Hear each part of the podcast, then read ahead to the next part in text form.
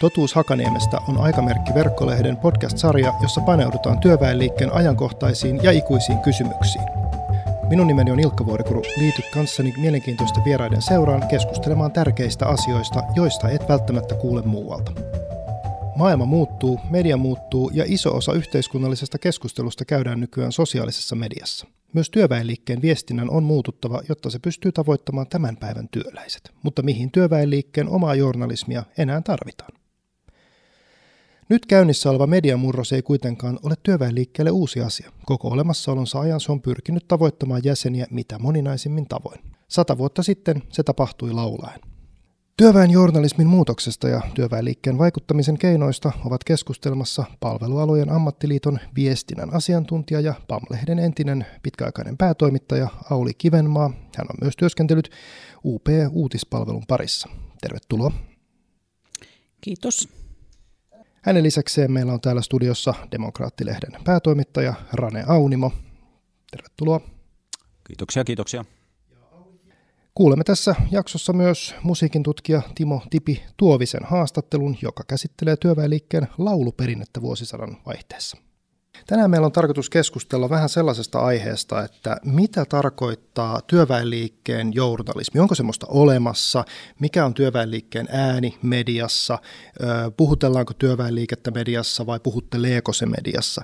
Hyvin laajalla, laajalla tota linjalla lähdetään liikkeelle ja aloitetaan ihan ensimmäisenä tämmöisellä, miten tämä nyt voisi ehkä sanoa, helpolla lämmittelykysymyksellä mistä tunnistaa työväenliikkeen äänen mediassa, kun varmaan sitä aika paljon, aika paljon tulette seuranneeksi, niin mi- miten se näkyy, mistä sen tunnistaa, mistä tietää, että nyt puhutaan duunarille tai nyt puhuu duunari?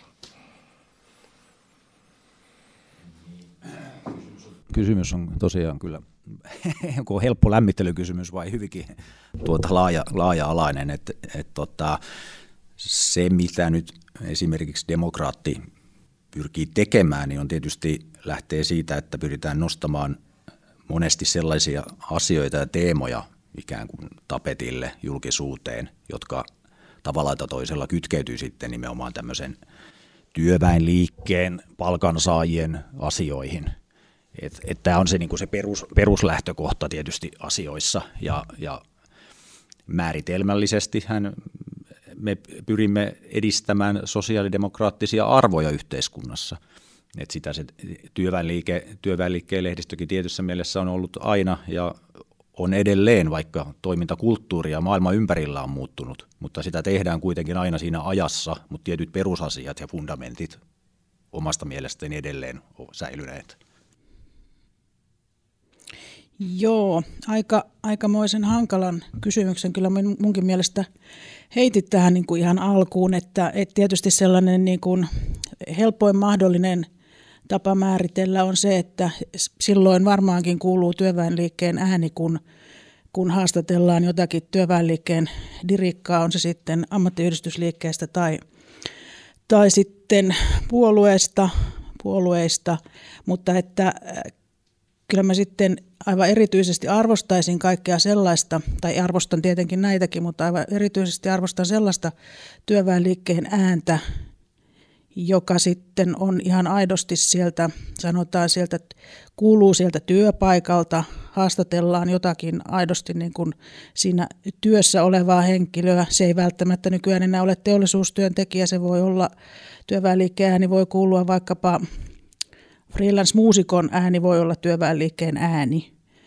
Mutta sitten on tietenkin niin, että, että ensinnäkin siis juuri tämänkaltainen työväenliikkeen ääni olisi erittäin toivottavaa, että se kuuluisi kaikessa mediassa ehkä niin kuin nykyistä enemmän. Ja sitten toisaalta taas, taas niin, että, että välttämättä nämä tässä mielessä työväenliikkeen äänellä puhuvat eivät ehkä itse ajattele puhuvansa työväenliikkeen äänellä. Ehkä voisi täydentää tähän sen verran, että mehän ollaan demokraatti itse määritelty politiikan, työmarkkinoiden ja tavallaan tärkeänä lisäyksenä kulttuurin erikoisille, poliittisena erikoislehtenä, eli, eli tarkoitan tällä kulttuurilla nyt juuri vähän tuota, tuota mihin edellinen puheenvuoro viittasi, eli nimenomaan, että se voi, työväenliikkeen kulttuuri ja asiat voi näkyä niin monessa asiassa, että se voi olla musiikissa, se voi olla elokuvassa, missä tahansa, mutta kulttuurin puolella myös – Ja se on siis tavallaan tässä sosiaalidemokratian liikkeen pitkä, pitkässä historiassa ollut aina ihan ydinasioita. Tässähän tulee väkisinkin mieleen se, että jos ajatellaan työväenliikettä, niin sehän on siis, sanotaanko nyt suuri historiallinen liike, joka, joka alkoi sieltä vuosisadan vaihteen tietämiltä. Ja sehän on aina kulkenut jollakin tapaa ja hyvinkin vahvasti ehkä juuri viestinnänkin kautta, että on ollut tämä poliittinen ulottuvuus, mutta siitä on myös sitten viestitty ja näin. Niin miten osaatteko, tai mitä olette mieltä semmoisesta kysymyksestä, mikä tulee nyt vähän mieleen, että mediassa kuitenkin aina päätoimittajat, toimittajat, kaikki mediassa toimivat tahot, niin jollakin tavalla aina hakee sitten sen aiheen ja näkökulman ja tällä tavalla, niin onko työväenliike aiheena semmoinen, että se jotenkin niin kuin nousee selkeästi esiin vai pitääkö sitä jotenkin kaivaa? Että onko ikään kuin, me tiedetään, että meillä on tiettyjä tämmöisiä ehkä trendikkäitä aiheita mediassa. En tarkoita nyt sitä, että ne olisi jotenkin vähämerkityksisiä, vaan ne niin toistuu ja nousee silloin tällöin ja näin. Ja meillähän tietysti tulee työväenliikkeen asiat vahvasti silloin, kun jossain tapahtuu joku kohu, jossakin päästään niin kuin kirjoittaa siitä, tai sitten jos, jos on työmarkkinajärjestöjen neuvotteluista kysymys, ja etenkin jos siellä on joku kohu, niin onko tämä tavallaan niin kuin sitä, että millä tavalla tämä näkyy tässä meidän mediamaisemassa, että onko se pelkästään niin kuin työväenlehdistön harteilla vai, vai onko nämä teemat semmoisia suuria, mitkä toistuu muuallakin? Miten, miten arvioisitte tällaista, tämmöistä kysymystä? Mä voisin tästä heti, heti sen verran aloittaa, että, äh, että siis ilmiselvästi on tietysti niin, että, että jos esimerkiksi puhutaan siitä, mitä tapahtuu työmarkkinoilla, niin kyllähän se ikään kuin se ammattiyhdistysliikkeen ääni, niin siellä kuuluu lähinnä sitten siinä kohtaa, kun on tosiaan joku, joku kohu, lakko tai jotain tämän tyyppistä tai lakkoihin valmistautuminen meneillään. Esimerkiksi semmoinen ihan tavallinen hiljainen neuvottelu työehdoista, niin sehän ei ole kiinnostavaa, vaikka se saattaa periaatteessa koskea vaikkapa, vaikkapa satoja tuhansiakin työntekijöitä, mutta se ei ole sillä tavalla sitten kuitenkaan välttämättä niin kiinnostava.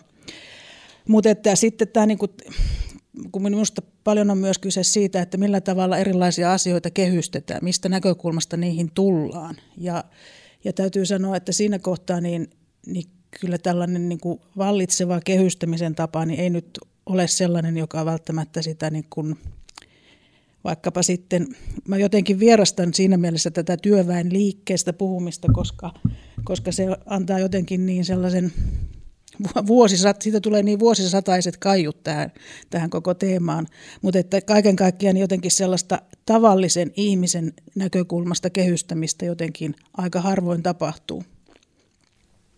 Joo, siis itse luulen, että, tai en tiedä onko se edes luulon asia oikeastaan, vaan jonkinlainen realiteetti, että se, että tavallisen tavallaan ns-tavallisen ihmisen asia, että millä tavalla se näkyy nykyisessä mediailmastossa, niin varmasti se on vähentynyt johonkin niin kuin menneisiin vuosikymmeniin ihan siis siitä yksinkertaisesta syystä, että toimituksissa on vähemmän väkeä töissä. Jokainen lehti, lehti tai media, mediatalo joutuu käytännössä tekemään niitä valintoja joka päivä siinä työskentelemisen arjessa, että mistä kerrotaan. En voi puhua muiden medioiden puolesta, mutta tietysti kun demokraatin puolesta kun asiaa katsoo, niin sitten tavallaan on tiettyjä asioita, mitä ikään kuin pitää seurata joka tapauksessa. Se, että jos haluaa ikään kuin, että demokraatti on kartalla tietynlaisessa niin kuin keskustelussa ja aiheesta, mistä joka tapauksessa puhutaan, niin on ikään kuin pakko olla itsekin siinä mukana. Et vaihtoehto on tietenkin se, että tehdään jotain pienempää, mutta jos tavoitellaan kuitenkin mahdollisimman suuria yleisöjä, mitä demokraattikin tietysti pyrkii tekemään, niin, niin silloin, silloin tavallaan tullaan näiden valintojen eteen. Jonkunlaista valintaahan tietysti se on, että millä tavalla painotetaan. Ää, nyt en itse en voi sanoa, että tämä on tämmöinen niin faktapohjainen pohdinta, mutta olen kuullut puhuttavan siitä, että etenkin esimerkiksi ammattiliittojen lehdistö, monessa kohtaahan ollaan luovuttu paperilehdistä ja tota, ollaan siirrytty verkko, verkkojournalismiin ja verkkoviestintään näin, niin tämähän aiheuttaa varmasti jonkinlaisen muutoksen, mutta onko tämä semmoinen muutos, mikä seuraa kuitenkin aikaansa? Mm. Mä olin itse asiassa tuossa jo äskeiseen sanomassa sen, että on tietysti aika niin kuin, matemaattisen selvääkin se, että kun puhuit työväenlehdistöstä, niin se, että, että jos meillä tällä hetkellä niin kuin tässä ikään kuin tässä uutis, uutismediassa, niin meillä on olemassa demokraatti ja jossain määrin kansanuutiset. Niin kyllähän siis tämä nyt ihan, ihan vaan niin kuin matemaattisesti niin kuin osoittaa sen, että, että se niin kuin pakosti näkyy mediassa se aika vähän, koska sitä on niin vähän. Ja sitten, sitten mitä tulee sitten tähän niin kuin ammattiyhdistysliikkeen ää, niin kuin mediaan tai mitä, mikä, mitä se ammattiyhdistysliikkeessä on, niin joo, ää, mä en ole varma, että että kuinka paljon on kokonaan luovuttu siis paperilehdestä, Et, mutta että sen sijaan ilmiselvästi on niin, että, että se painopiste tai niin kuin rinnalle on joka tapauksessa otettu paljon niin kuin verkkoa. Ja, ja täytyy sanoa, että mä en nyt sinänsä näe niin, että, että on ilmiselvästi sillä tavalla, että ainoastaan paperilehdessä voi olla journalismia. Kyllä journalismia voi olla erityisen paljon myös verkossa – mutta, tota, mutta et varmasti on myös niin, että sitten tässä niin kuin ammattiyhdistysliikkeen parissa niin on jotenkin tätä, ää, on niin kuin ikään kuin vähän, vähän muuttunut se asenne siihen omaan tekemiseen myös, että et tietyllä tavalla, tehän mä sanoisin sen, tietyllä tavalla sellaisesta ää, päätoimittajavetoisesta – journalismista on jossain määrin kyllä luovuttu ja on enemmän menty sellaiseen niin kuin viestinnälliseen suuntaan, että se on sitten sitä, tai tiedot, se ei, ole, ei, ei puhuta tiedottamisesta, mutta tosiasiassa se on vähän sellaista niin kuin tiedottamista, että enemmän ehkä sellaiseen yksisuuntaiseen siinä, siinä viestinnässä on menty, että sitä sellaista ää, myös AY-liikkeen viestinnässä ehkä se tavallisen ihmisen ääni kuuluu tai tavallisen jäsenen ääni kuuluu nykyään ehkä hieman vähemmän kuin joskus aiemmin on ollut. Että, ja tämäkin on osittain tämmöinen myös resurssikysymys. Että, ei ole, että siellä myös niin kuin nämä toimitukset ja tekijät on pienentyneet, kanavat on lisääntyneet ja kun pitää tehdä erinäköisiin somekanaviin, verkkoon ja sitten sitä lehteä, niin se vaan väkisin vähän niin kuin rajaa tavallaan sitten sitä kaikkea aluetta, mitä kate, pystytään kattamaan.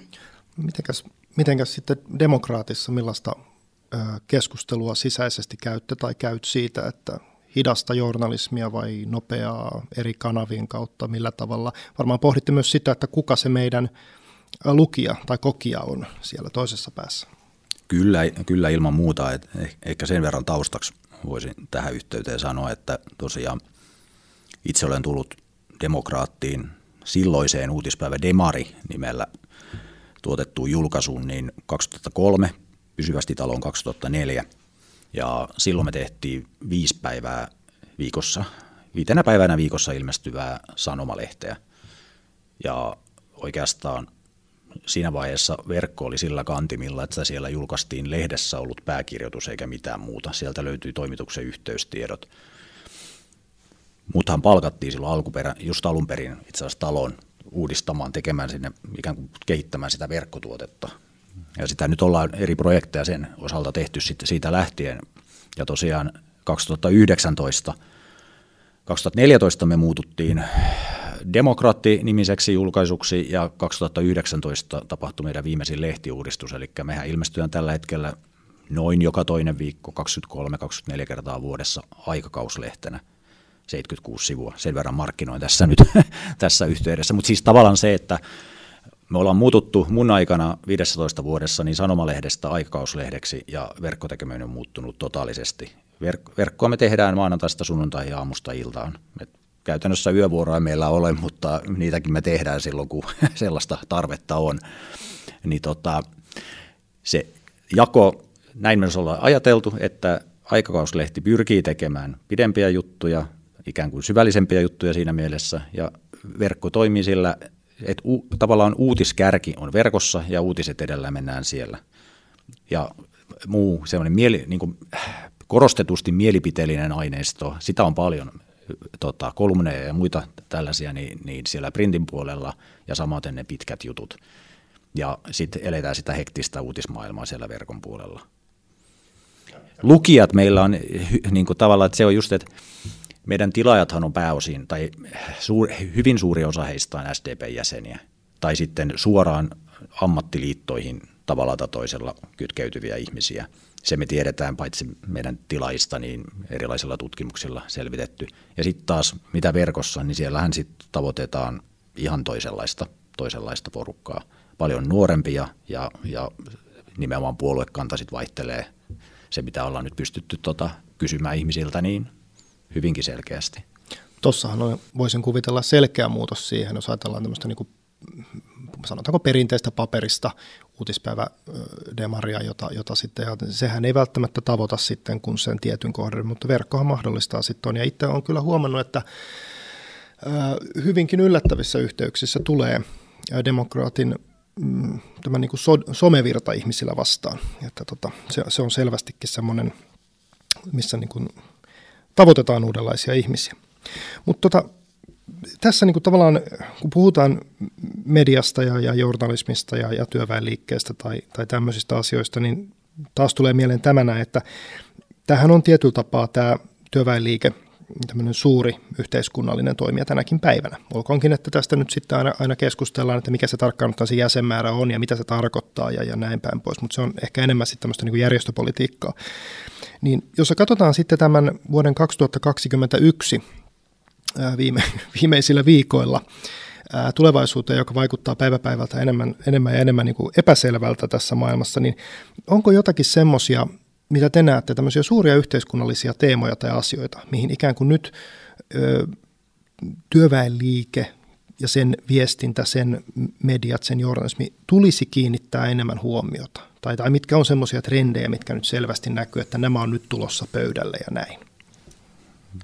No kyllähän siis, siis kaikenlainen ikään kuin se tällaisessa työmarkkinamielessä, miten tämä suomalainen ja pohjoinen hyvinvointivaltio on rakennut, niin sellaisia rakenteitahan haastetaan nyt todella voimakkaasti. Että tavallaan joka neuvottelukierroksella työnantajapuoli koettaa saada niitä tiettyjä ns. saavutettuja etuja, niistä, niitä sopimuksia, mitä on maassa tehty ja mitkä on turvannut turvannut sit äh, työntekijöiden asemaa, niin niitä haastetaan koko ajan. Ja en näe sellaista tulevaisuutta, jossa, jossa nämä asiat eivät olisi hyvin voimakkaasti tapetilla. Et maailmalta me nähdään tietysti, että minkälaisia vaihtoehtoisia ratkaisuja on sitten olemassa ja jokainen voi sitä sitten miettiä tykönään, että onko se, onko se sitten sellaista varsinkaan kaikilta osin, että mikä on kannatettavaa tällaisen niin kuin meidän kaltaiseen yhteiskuntaan ja mikä on se seuraus, jos näin tapahtuisi. Ää, digitalisaatio tietenkin, millä tavalla se tulee haastamaan ihan perinteisiä niin sanottuja duunariammatteja. Poistuuko, tai varmasti poistuu jotkut työtehtävät, mutta sitten tulee varmasti myös uusia tilalla. Ainakin tällaiset teemat nyt tulee tästä niin kuin ihan, ihan tota lähi, lähipiiristä mieleen nyt ensimmäisenä. Mm. Rane siinä sitten tyhjensi vähän niin kuin tyhjensi pöytää, mutta siis joo, tämähän on, tämä on niin kuin juuri näin, että, että kyllähän tässä, tässä niin kuin haastetaan, äh, siis tavallaan sanoisin näin, että se on tietenkin niin kuin, se on niin kuin työnantajat ja, ja poliittinen oikeisto, sanoisin näin, niin haastaa kaiken aikaa näitä niin kuin meillä jo vakiintuneita vakiintuneita rakenteita ja, ja ikään kuin, ikään kuin sitten kun mä puhuin siitä kehystämisestä, niin siis puhutaan muutoksen, se tehdään näin, että puhutaan muutoksen välttämättömyydestä. Ja, ja miten esimerkiksi, että, että, että siis ammattiyhdistysliike tässä kohtaa niin edustaa aina sitä, että ammattiyhdistysliike vastustaa muutosta ansi itsessään. Ja niinhän se nyt ei ole, mutta tietenkin sellaista muutosta vastustetaan, joka joka on huono muutos. Ja silloin esimerkiksi puhutaan vaikkapa alustataloudesta ja, ja siitä niin kuin turvattomuudesta, mihin sen kaltainen, sen kaltainen malli niin kuin heittää ne ihmiset, mutta samalla se vaikuttaa niin kuin laajasti kyllä koko yhteiskuntaan ja vaikkapa siihen, miten meillä, miten meillä sitten kertyy eläkerahoitus ja kaikki tällainen, niin se tulee sieltä. Ja, ja sitten mä voin tässä kohtaa sanoa, me emme vielä ole julkaisseet, mutta tässä tullaan nyt ihan näinä päivinä niin julkaisemaan tota, PAM, nykyinen työnantajani siis, niin teetti tuolla TSN Kantarilla kyselyjä, joka siis kyselyt menee niin kuin työikäisille suomalaisille. Ja, ja siellä kysyttiin esimerkiksi, niin kuin, että miten koetaan, että turvaako, turvaako säännöt ja työehtosopimukset, tunnetko, että säännöt ja työehtosopimukset turvaavat asemaasi työpaikoilla? Tyyliin kaksi kolmasosaa ilmoittaa, että turvaa. Halutaanko muutoksia lakkolainsäädäntöön? Kaksi kolmasosaa ei halua. Ja jos nämä niin kuin, katsoo, että miten näistä nyt sitten kirjoitetaan mediassa, niin kyllähän semmoinen niin kuin yleinen käsitys siitä helposti muodostuu, että no että kyllähän näihin nyt kaikki haluaa muutosta tai, tai että kyllähän niin kuin nämä työehtosopimukset on niin kuin so last season, että eihän näitä kukaan enää halua. Ni, niin tässä on niin kuin semmoinen aika iso tämä, tämä käppi sen, juurikin sen niin kuin, valtaosan ihmisistä mielipiteiden ja näkemysten ja toisaalta se, mitä meillä niin kuin yleensä ottaen mediassa näkyy, niin välillä.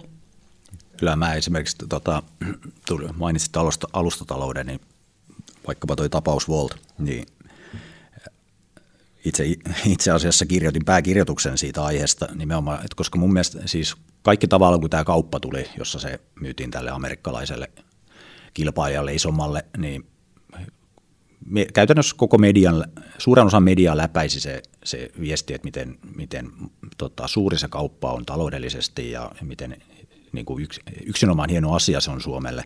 Totta kai, totta kai niin kuin, mä ymmärrän sen näkökulman, mutta mielestäni todella vähän yleisesti on sit kuitenkaan esimerkiksi isoissa medioissa puhuttu siitä juuri, että mitä se tarkoittaa Voltin työntekijöille tämä, tämä koko tällaisen järjestelmän olemassaolo, ja varsinkin jos se laajenisi jotenkin isommin koko yhteiskuntaan. Eli se, että käytännössä sen varsinaisen työn tekevät duunarit, jotka kuljettaa sitä ruokaa työpaikoille ja koteihin, niin ne on käytännössä ei voi sanoa, että pakotettu, koska he itse valitsee tulla sinne töihin, mutta joka tapauksessa heille on ulkoistettu niitä perinteisiä etuja, joita työntekijöillä on. He hankkii itse sen työvälineen. Jos se työväline menee rikki tai he itse sairastuvat, niin voi voi, se on heidän vastuullaan, ei mistään tule korvauksia. He joutuu kaivamaan se asian tai rahat omasta taskusta. Et esimerkiksi tällainen asia näkyy erittäin vähän mediassa, tai tällainen näkökulma tähänkin aiheeseen. Tässä päästään nyt oikeastaan sitten tähän niin sanottuun perinteiseen kamppailun teemaan. Mä itse tästä on tulkitsevana, että iso kysymys on se, että kuka puhuu työväenliikkeen äänellä sitten siellä mediassa. Ja, ja itse olen myös vähän taipuvainen ajattelemaan, että tavallaan se, mitä kysytään kentällä, ei välttämättä vastaa sitten siitä, että mitä toitotetaan tuolla median piirissä. Mutta nyt toitottamisesta otetaan pieni tämmöinen ekskursio. Meillä on tässä aikaisemmin tehtiin haastattelu musiikin tutkija Timo Tipi Tuovisesta. Ja tota, kuunnellaan tähän väliin nyt pikkasen, miten sata vuotta sitten työväenliikkeen lauluperinne välitti tietoa ja kävi, kävi yhteiskunnallista keskustelua eri aiheista. Kisälilaulut syntyi 1920-luvulla ensimmäistä, ensimmäistä kertaa. Se oli, se oli niin työväenliikkeen nuorisojärjestö ja harrastusryhmien lauluto, laulutoimintaa al, alkuunsa. Se oli alkuun täysin epäpoliittista. Nämä oli tämmöisiä kesänviettosaaria, missä nämä ryhmät kokoontu ja ne lauluvat saarilauluja. Sitten, sitten kun, kun sieltä ensi, ensimmäinen porukka alkoi esiintyä vakituisesti, niin, niin siihen alkoi tulla sitten myös poli, poliittisia lauluja ja, ja, ja vanha työväenliikkeen työväenlauluja.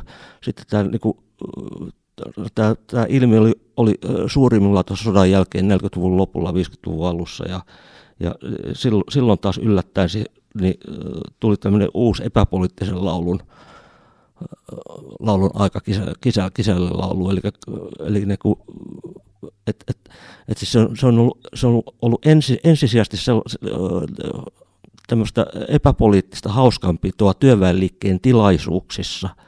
Ja, ja, ja sitten sit, siinä on paik, paik, paikoittaa ja välillä pal, paljonkin ollut poliittista sisältöä.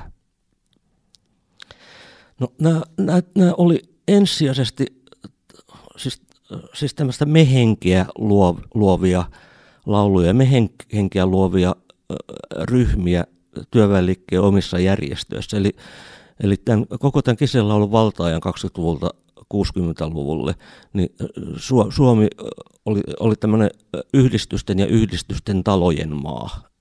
Ja, ja tota, näiden kisälryhmien ykkös, ykkös tehtävä oli osoittaa, että meidän talolla on niin hyvää ohjelmaa, meidän talolla on niin, niin kivaa, että meille kannattaa tulla. Eli se, tämä, mehenki oli, oli tosi tärkeä. Eli, eli vaikka laulut, laulettiin epäpoliittisista asioista, niin kuitenkin tyttö ja poika kohtasivat meidän työväentalolla esimerkiksi. Näiden kisäryhmien merkintä viestinnän välinen on kanssa vaihdellut hirveän paljon. Niin kuin 20-luvulla, jolloin tämä nimitys kisälliryhmät ei ollut, ollut vielä, vielä vakiintunut käyttöön, niin oli, oli esimerkiksi elävälehtiryhmiä. Eli heillä oli, heillä oli rekvisiittanaan niin kuin joku, joku, joku työväenlehden etusivusta tehtyjä julisteita ja sitten he lauloivat näiden lehtien sisällöstä. Sitten, sitten to, toinen kohta, missä, missä tämmöinen tiedotusluontoinen juttu tuli kovasti pinta, oli, oli, oli 50-luvulla. Silloin, silloin yleistyi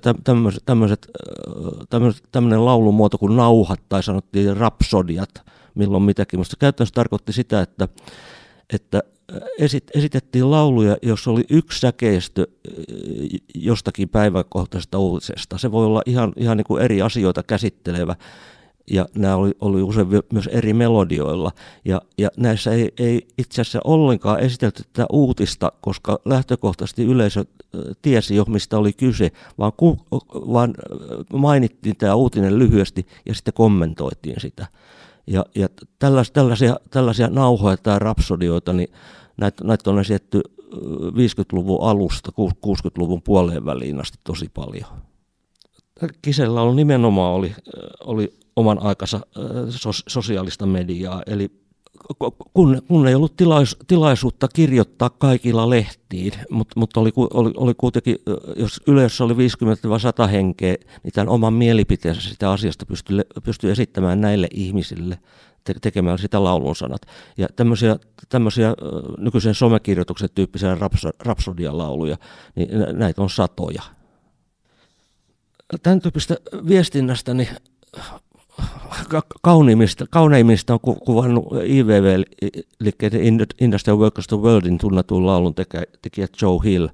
Hän, hän sanoi syyksi omien laulunsa tekemiseen, että jos hän pitää puheen, niin ihmiset kuuntelee se kerran ja ne unohtaa, mitä hän on sanonut.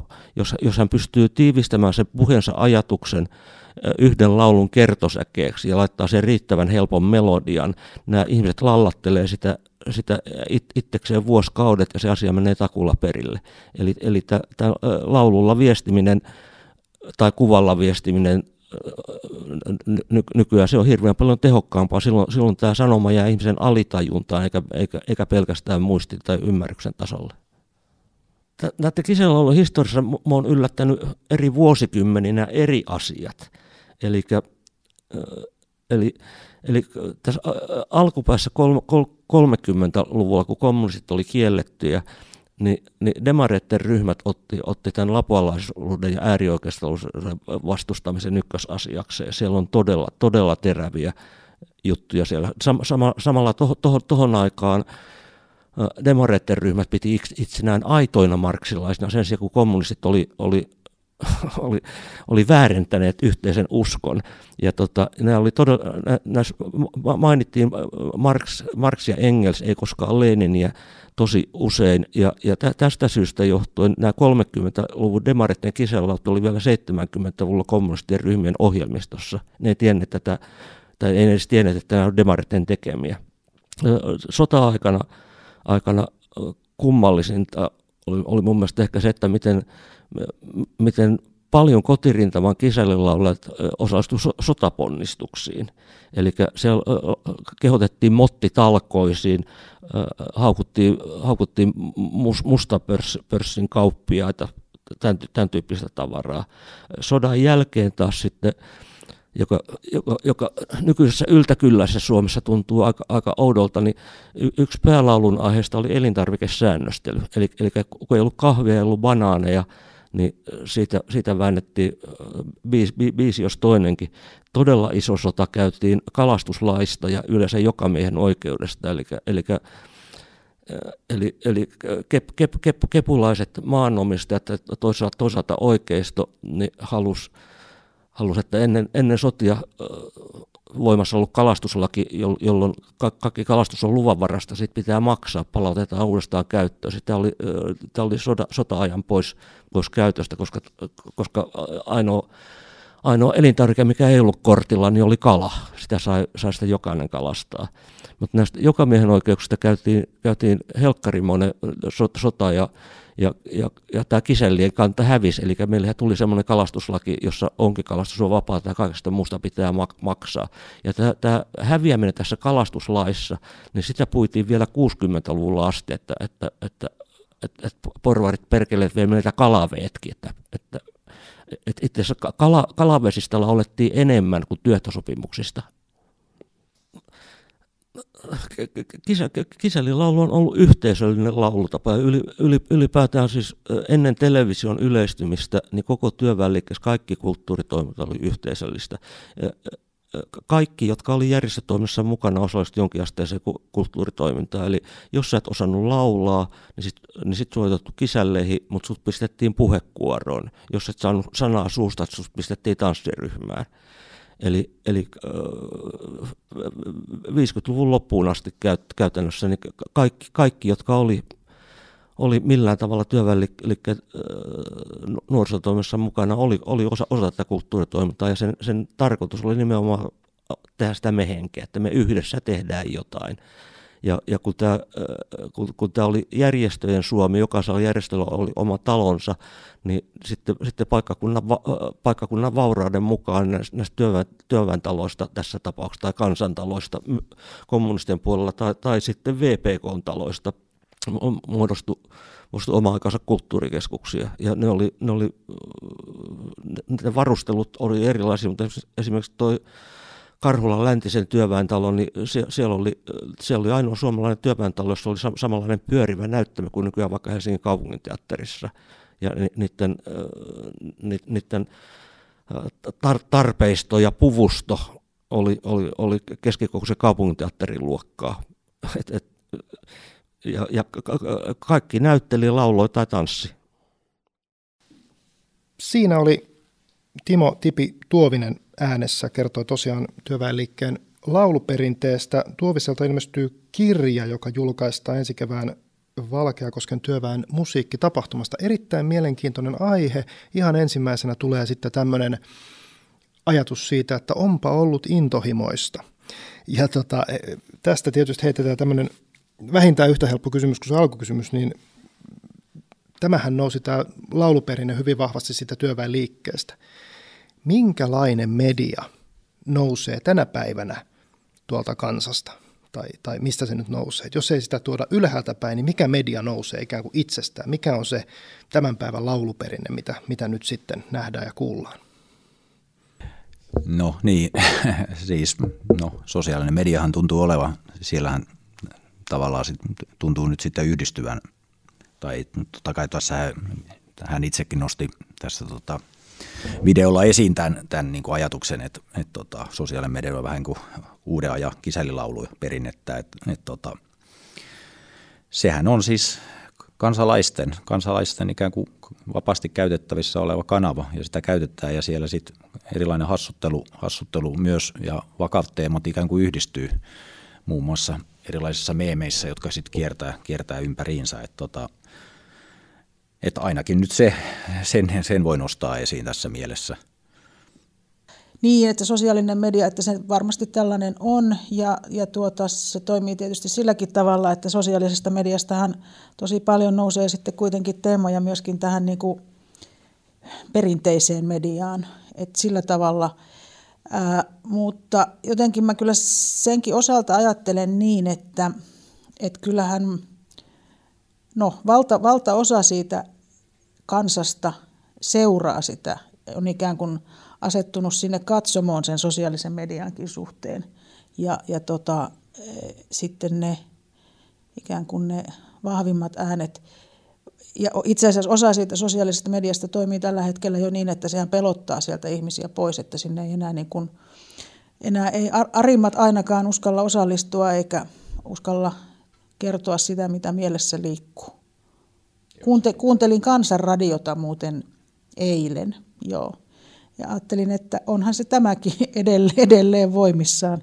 Että onhan se, sieltäkin sitä, varmaan se on pääasiassa tämmöistä tavan, tavan ihmisten ääntä, ei sinne niin kuin korkeat korkeassa statuksessa yhteiskunnassa olevat ei soita kyllä kansanradioon.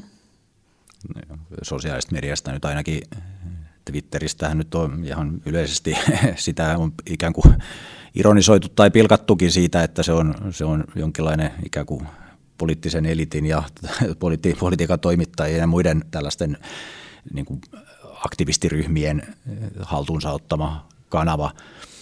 Mutta tosiaan näinhän se on, että sieltä, koska politiikan toimittajat ovat siellä, poliitikot ovat sieltä, niin sieltä nousee jatkuvasti ikään kuin uutisaiheita ja uutisia, joita sitten taas mediat voi eri syistä pyörittää päiväkausia, jos, jos se ottaa tulta alleen niin omissa medioissaan. Et tota, että siitä riippumatta, että just nyt tämä mainittu Twitter ei loppujen lopuksi ole niin kauhean käytetty kanavan, kun sitä niin kuin alkaa vertailla vaikkapa Facebookin käyttäjämääriin tai mihin tahansa oikeastaan muuhun, että se on hyvin pienen ryhmän sit loppujen lopuksi, jotka siellä silleen erittäin aktiivisesti ovat, mutta sen merkitys korostuu juuri siitä, että sieltä nousee niitä uutisaiheita niin paljon. Joo, oikeastaan vielä se, että, että näitähän kun näitä sosiaalisen median kanaviahan on niin kovin paljon, niin kyllä sitten sellainen, sellainen on esimerkiksi, että tämä Jodel, niin sieltähän on nyt tässä viimeisen tämän syksyn aikana esimerkiksi niin noussut esiin myös sitä, että siellä kun toimitaan anonyymisti, nimettömänä, niin, niin esimerkiksi näitä, nyt oli näitä pikaruokapaikkojen työntekijät uskaltavat siellä avautua työoloistansa. Että, että kyllä nämä niin kuin tarjoaa sitten ihan tämmöistä niin kuin uudenlaista, uudenlaista kanavaa ikään kuin tämmöiseen henkilökohtaiseen ja, ja, ja työkavereiden edunvalvontaankin. Ja se tietysti täytyy myös sanoa, että osittain osoittaa sen, että nämä työväenliikkeen nykyisetkään kanavat ja osallistumisen muodot niin ei taas niin kuin oikein välttämättä aina toimi eikä tarjoa niitä kanavia, mutta niitähän tässä nyt Esimerkiksi tämän osalta niin on nyt sitten yritetty taas rakentaa, että miten se sieltä se jodellistakin se ääni tulisi eteenpäin, koska se valitettava puoli on se, että eihän se pelkästään siellä jodellissa asian esiin tuominen ei välttämättä tuo mitään muutosta niihin ongelmiin. On ja tuota, sosiaalisessa mediassa, jos ajatellaan, mä luin jonkun tämmöisen artikkelin tai uutisen jostakin, taisi olla Suomessa tehty itse asiassa tutkimus, jossa kerrottiin, että suomalaiset poliitikot eivät ole kauhean aktiivisia sit kuitenkaan vuorovaikuttamaan äänestäjien kanssa siellä sosiaalisessa mediassa, vaikka heillä kaikilla suurin piirtein siellä tili on. Ja tota, et, et se on selvästi tämmöinen vähän uudenlainen paikka. Itse tässä kun kuuntelen tätä keskustelua ja, ja aikaisemminkin pohdiskelin, niin toisaalta tämä sosiaalinen media on, on niin kuin vähän niin kuin, siinä niin kuin kaksi ulottuvuutta. Äsken kuultiin, tai puhuttiin siitä, että tota, toisaalta kaikki ei halua sitä kautta enää osallistua, että siitä on tullut pelottava paikka ja ymmärrän oikein hyvin, että siellä niin kuluttaa itsensä kyllä aika äkkiä sitten loppuun ja, ja sehän helposti polarisoituu ja ryöpsää, että se voi olla henkisesti hyvinkin raskasta. Mutta sitten taas toisaalta, jos ajatellaan, niin se on paikka, mistä myös nousee asioita, niin kuin esimerkiksi nämä tota, työntekijöiden oikeudet ja, ja heidän työehtojen tilanteita tämmöiset näin, niin mitä olette mieltä, onko tässä nyt sitten käymässä niin, että tavallaan vaikka sosiaalinen media ei lunasta sitä lupausta, että meistä kaikista tulee tiedon tuottajia ja, ja sananvapaus sen kun kasvaa ja leviää, niin se tekee kuitenkin jotain, niin onko tässä niin, että tämmöinen ehkä perinteinen media on ikään kuin isossa roolissa, ikään kuin vähän suodattamassa sitä ja ohjaamassa ja katsomassa, että mitä sieltä nostetaan ja tällä lailla. Onko tämmöinen tulkinta niin kuin nyt, onko tämmöinen syntymässä? No tällainenhan tietysti on aina ollut se perinteisen median rooli, että kyllähän se nyt on niin kuin, se, se vaatii sen tietyn prosessin läpikäymistä, että joku asia pääsee perinteiseen mediaan, että et, et varmaan näin, mutta et kyllähän tämä nyt tässä on ollut, niin kuin, kyllähän näitä somekohuja niin on katsottu jo viimeiset kymmenen vuotta. Ja tavallaan itse asiassa vielä niin, että ne somekohutkin, niin minusta ne itse asiassa toisintaa sitä, että kyllähän vaikkapa – iltapäivälehdillä oli myös tapa, tapa, että ja on edelleen, ja se on ihan hyväksyttävä, en, siis, en, en sano tätä siksi, että tämä huono asia, mutta että kun nostetaan esiin joku asia, niin aiemmin siihen tuli sitten vaikkapa vaikkapa sinne tekstaripalstalle ja, ja yleisön osastoon reagointeja, ja sitten nostettiin ne reagoinnit taas et, esiin, niin eihän tämä somen, somekohujen esiin nostaminen tavallaan sen kummempaa ole. Mutta tietysti se, että se on kai kiistatonta, että kyllä perinteisen median ikään kuin rooli portin, tiedon portinvartijana on vähentynyt juuri sen sosiaalisen median kasvun kasvun vuoksi. Että Et media, media, medialla on tietysti vastuu ja velvoite julkaista tarkistettua paikkansa pitävää tietoa, ja, ja jos ei niin tee, niin sitten virheet pitää korjata tai oikaista. Mutta et se, että median on, perinteisen median on koko ajan myös entistä vaikeampi ikään kuin missään tilanteessa teeskennellä, että jotain keskustelua ei käydä tai jotain asiaa ei ole olemassa, koska se on olemassa ja se näkyy ja kuuluu joka puolella, että ihmiset saa tietoa muualtakin. Että se on sitten vähän niin kuin tasapainoilua monesti erilaisten asioiden kanssa, että tota, mikä painoarvo sitten media antaa kullekin, kullekin tota sosiaalisessa mediassa pyöriville, pyöriville asioille. Hmm. Ja tässä oikeastaan vielä, niin tässä tullaan siihenkin, että med, on media ja sitten meillä on journalismia ja sitten meillä on ikään kuin sen journalismin sisällä on näitä niin kuin periaatteita olennaisten asioiden esiin nostamisesta ja totuudellisuuteen pyrkimisestä ja kaikesta tästä. Ja sitä samaa roolia ei välttämättä kaikella medialla ole. Joo, mä tässä juuri pallottelen mielessäni tota, rinnakkain kahta asiaa, jotka nyt ei välttämättä ole ihan uusia juttuja, mutta jotka tuntuu korostumaan. Meillä on toisaalta viihteellinen media ja sitten meillä on tämmöinen niin perinteinen journalistinen media. Ja, ja tota, nyt nykypäivänähän paljon on ehkä juuri sosiaalisen median ja tämän valtavan niin tietotulvan takia jouduttu pohtimaan sitä, että mikä on sitten semmoinen niin sanottu faktapohjainen journalismi, mikä se merkitys on, meneekö se läpi, ja tästä nyt välillä saadaan vähän masentaviakin tietoja, että semmoinen niin kuin vitsillä sisään ja mitä tahansa perässä niin toimii hyvin, mutta sitten kun lähdetään asiallisesti kertomaan asioita, niin se ei välttämättä ole niin ehkä kiinnostavaa ja jännittävää, mikä totta kai luo sitten tämän ongelman, että sun täytyy vähän viihteellistää niitä vakaviakin, vakaviakin asioita. Niin jos yritetään tässä nyt vähän, vähän summata, summata tätä keskustelua, niin jos katsotaan nyt tämän päivän mediamaisemaa, että tuossa ollaan vähän, vähän keskusteltu siitä, että miten ikään kuin mediaa kehystetään, ja sitähän kehystää monet tahot, ja se ehkä kehystyy ihan itsekin jossain määrin. Kohuilla päästään näkyviin, niistä voidaan kirjoittaa.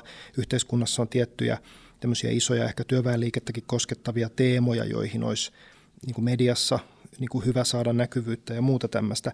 Niin miten te nyt näkisitte tämmöisen niin kuin tästä eteenpäin, että, että tuleeko joskin kohtaa joku semmoinen, että meillä loppuu vähän tämä tasapainoilu tämän niin kuin viihteen ja faktan välillä, että löydetään taas semmoinen niin kuin tapa lukea mediaa ilman, että se on jatkuvasti niin kuin kyseenalaista, että apua, onko minun medialukutaitoni nyt sillä tasolla, että osaan lukea päivän niin kuin somefiidin itseltäni, ja, ja, ja et mihin tämä on niin kuin nyt sitten johtamassa?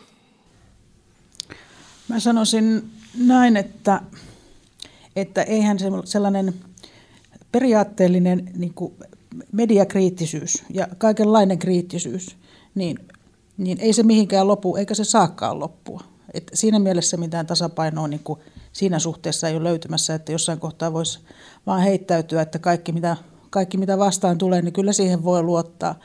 Ja sitten yksi asia, minkä mä nyt haluaisin sanoa tässä kaiken kaikkiaan, niin on sitten vielä se, että et kyllähän meillä semmoinen niin kuin sananvapauden kannalta olennainen kysymys on myös sitten se, että minkä verran tai millä tavalla meillä esimerkiksi median omistus myöskin keskittyy ja, ja miten se vaikuttaa niihin, niin kuin, kun sananvapaus on myös oikeutta ottaa vastaan tietoa, niin millä tavalla erilaista tietoa saa vastaan tai, tai miten käy niillä paikkakunnilla, jossa ei enää ole yhtään paikallislehteä, kuka siellä valvoo valtaa, koska se on taas niin kuin osa sitä journalismia ja sen tehtävää.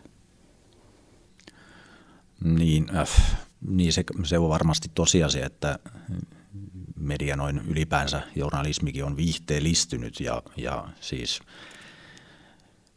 oikeastaan ainakin suomalaisessa yhteiskunnassa niin minkä tahansa vakavasti otettavan median sivulta löytyy myös kaikenlaista niin pintajuttua ja pintajulkisuutta ja kaikenlaista, että se on se tavallaan verkko, verkkomaailman realiteetti on se, että kaikenlaisista lehdistä löytyy melkein kaikenlaisia juttuja, ellei ole sitten aivan superspesifisti erikoistunut johonkin vaan tiettyyn juttuun. Ja, et, ja kuten Aulikin tuossa sanoi, niin media keskittyy, media keskittyy varmasti jatkossakin. Se on mielenkiintoista nähdä, että kuinka pitkälle vaikkapa printtilehdet Suomessa ja, ja minkälaisessa muodossa ylipäänsä sitten ovat, ovat sitten tulevaisuudessa olemassa. Et, et se nyt kuitenkin kaikista tutkimuksistakin näkyy esimerkiksi, että, että nuoremmat sukupolvet, että ne ei, he eivät enää saa ikään kuin kokemusta siitä välttämättä, että kotiin tulee joka päivä sanomalehti ja luetaan sanomalehti, että sitä luetaan jostain eri paikasta ja, ja kun Suomessakin mediatalot ovat tottunut siihen, että raha tulee siitä painetusta mediasta, niin sitten kun sitä painettua mediaa ei enää ole ollenkaan tai sitä ei ole siinä vanhassa laajuudessa, niin se ikään kuin se, se kierre on koko ajan tämän suuntainen ja sitä ei ole vieläkään ratkaistu, että miten se, miten se ikään kuin korjataan ja pystytäänkö sitä korjaamaan millään muulla kuin leikkauksilla ja, ja tota, työntekijöiden irtisanomisella ja, ja to, jopa toiminnan kokonaan loppumisella. Tässä tota, nyt voisin summata tällaisella kysymyksellä, että kun ollaan puhuttu nyt ää, työväenliikkeen lehdistöstä ja mediasta ja siitä mediakentästä, niin nopea, nopea kysymys, johon ei varmaan saada tyhjentävää vastausta. Onko tämän päivän tämä mediakysymys ammattiyhdistysliikkeen kohtalon kysymys? Niin se, siis, niin se on, se on osa, osa, osa sitä kokonaisuutta, että tietenkään mikä asia ei ole sillä tavalla mustavalkoinen, että koska tavalla yhteiskunta kokonaisuudessaan on muuttunut ja moni asia siinä muutoksessa haastaa tätä perinteistä pohjoismaista hyvinvointivaltiota. Niistä on nyt siinä mielessä vaikea ennustaa että mikä, tai sanoa tarkasti, että mikä mihinkin asiaan vaikuttaa ja kuinka paljon, mutta joka tapauksessa vaikuttaa. Niin, siis kun kuitenkin on niin, että, että mä nyt hahmotan niin tämän median niin jotenkin sellaisena julkisena keskustelun tilana. Ja jos siellä julkisessa keskustelun tilassa ei ole näitä teemoja, niin se on tietenkin niin kuin käy, käy pidemmän päälle niin kuin kuolevaksi aika rajusti sanottu, mutta kuitenkin, että kyllä se olennainen, olennainen kysymys on, mutta ei se itsessään mitään yksinään ratkaise. Se pitää kuitenkin, että vaikka meillä on nyt tämä hallitus, hallitus jossa on pääministeripuolue on SDP, vasemmistoliitto on hallituksessa, eli Su- Suomessa on siis tällä hetkellä suurin piirtein niin vasemmistolainen hallitus kuin oikeastaan missään olosuhteissa on mahdollista. Mutta tämä maa ihan kun katsoo vaalituloksia eduskuntavaaleissa, niin tämä on porvarillinen maa, 70 prosenttia about, niin sekin vähän kehystää tavallaan, että missä todellisuudessa me tätä keskustelua vaikkapa työmarkkinoiden murroksesta tai politiikan murroksesta käydään. Että nämä, nämä, nämä on niin isoja asioita, jotka vaikuttaa siinä taustalla. Ja totta kai tämmöiset asiat sit heijastuu myös mediakenttään ja minkälaiset asiat ja mistä näkökulmasta ne siellä näkyvät tämä tavallaan tämä keskusteluteema, että työväen lehdistön tila ja tulevaisuus, niin, niin sekin tavallaan, että sitä käydään tässä tavallaan viitekehyksessä. Että vasta, vastaan tietysti tota, pannaa edelleen kaikenlaisille ikäville kehityspoluille. Et se, mutta et se ei ole pelkästään ikään kuin sen, sen tota, työväen median asia tai, tai me ei pystytä yksin olemaan se ratkaisu siihen ongelmaan. Joo, ja, ja sitten jotenkin vielä jatkasin sillä, että, että mä ajattelen niin, että, että sellaisella slogan-tyyppisellä liikkeellä ololla ei, ei niin kuin pärjätä yhteiskunnallisessa keskustelussa, vaan että sitten kyllä tarvitaan sellaisia vähän niin kuin syvempiä ja, ja, ja keskustelun avaustyyppisiä asioita myös. Ja se taas edellyttää sitä, että silloin tarvitaan jotain sellaista journalismin kaltaista sisällöntuotantoa työväenliikkeessä. Jos sitä ei ole, niin sitten ollaan aika heikoilla. Joo, siis kyllä, juu, nimenomaan, nimenomaan näin, että tota,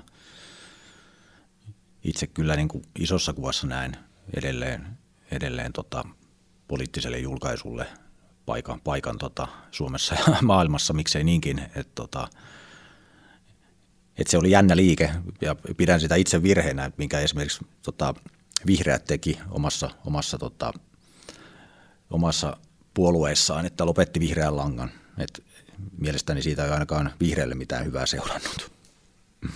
Niin, sitähän on historian loppua milloin mistäkin asiasta toitotettu ennenkin, mutta itse kanssa uskon näin, että on tämmöisiä tiettyjä perus, peruspalikoita, jotka voivat muuttaa muotoa, mutta jotka kuitenkin täytyy olla, olla käytettävissä ja näin. Ja tässä kohtaa kiitän vieraita hyvästä keskustelusta. Myös sinä voit osallistua keskusteluun Aikamerkki verkkojulkaisun sivuilla tai Aikamerkin Facebookissa. Kuuluuko duunarin ääni riittävästi mediassa ja millainen duunarin äänen pitäisi olla? Entä mistä työväenmedian pitäisi sinun mielestäsi kertoa?